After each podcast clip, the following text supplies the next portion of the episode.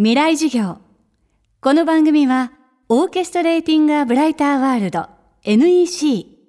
暮らしをもっと楽しく快適に川口義賢がお送りします。未来授業月曜日チャプター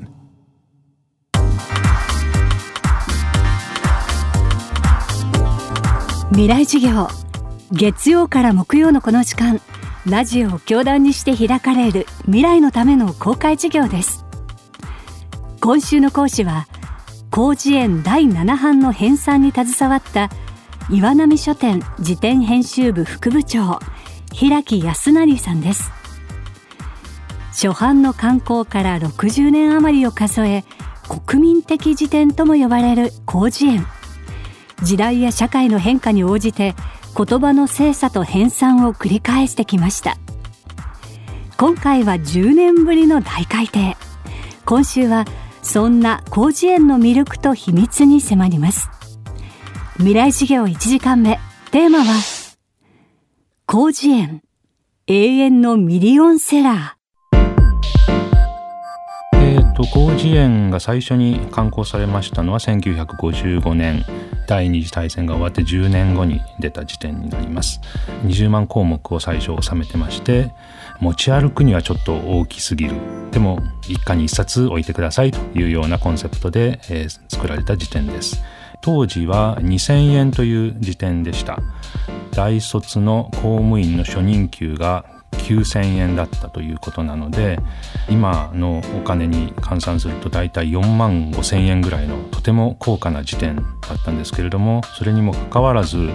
えー、最終的には初版で100万部ぐらい売れました。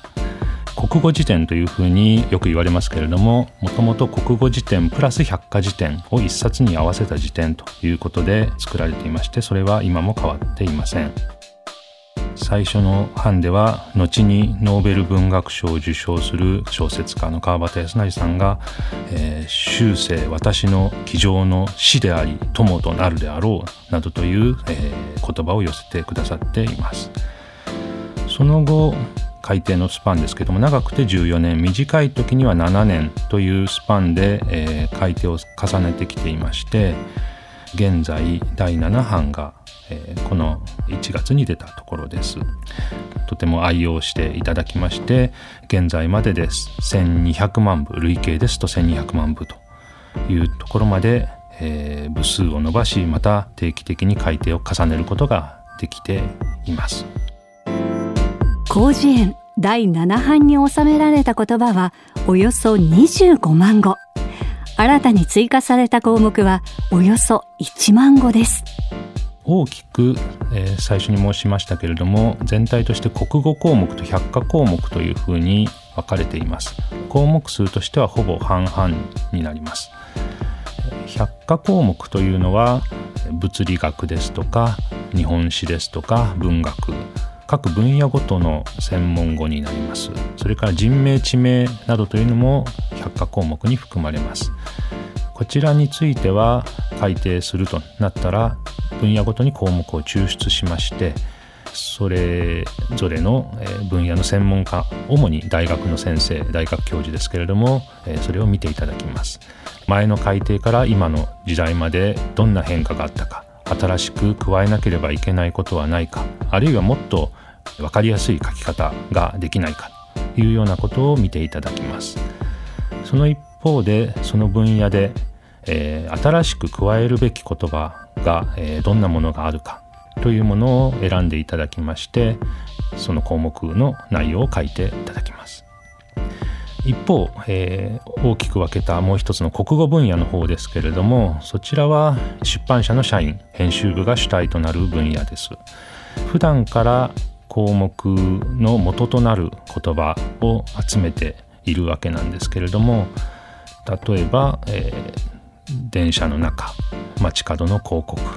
もちろん新聞雑誌テレビなど日々の生活で新しい言葉がないかと新しい言葉の使い方はこんな変化があるんじゃないかというようなものを拾って貯めておきます。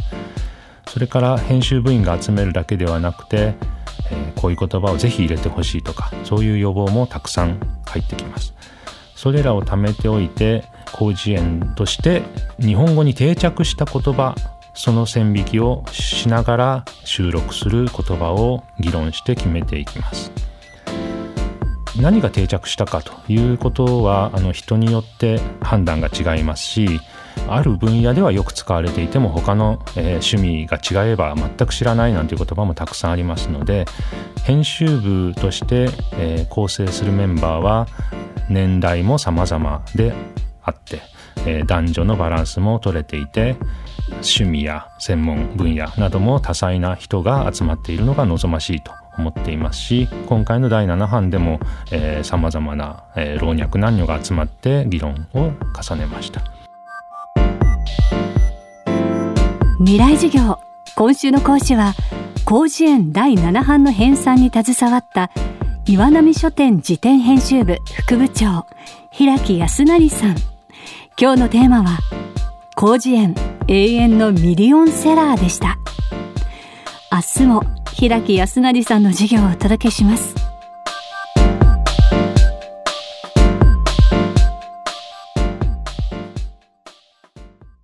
川口技研。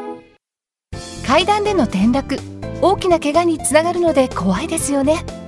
足元の見分けにくい階段でもコントラストでくっきり白いスベラーズが登場しました。皆様の暮らしをもっと楽しく快適に。川口技研のスベラーズです。未来授業。この番組はオーケストレーティング・ア・ブライター・ワールド NEC 暮らしをもっと楽しく快適に川口技研がお送りしました。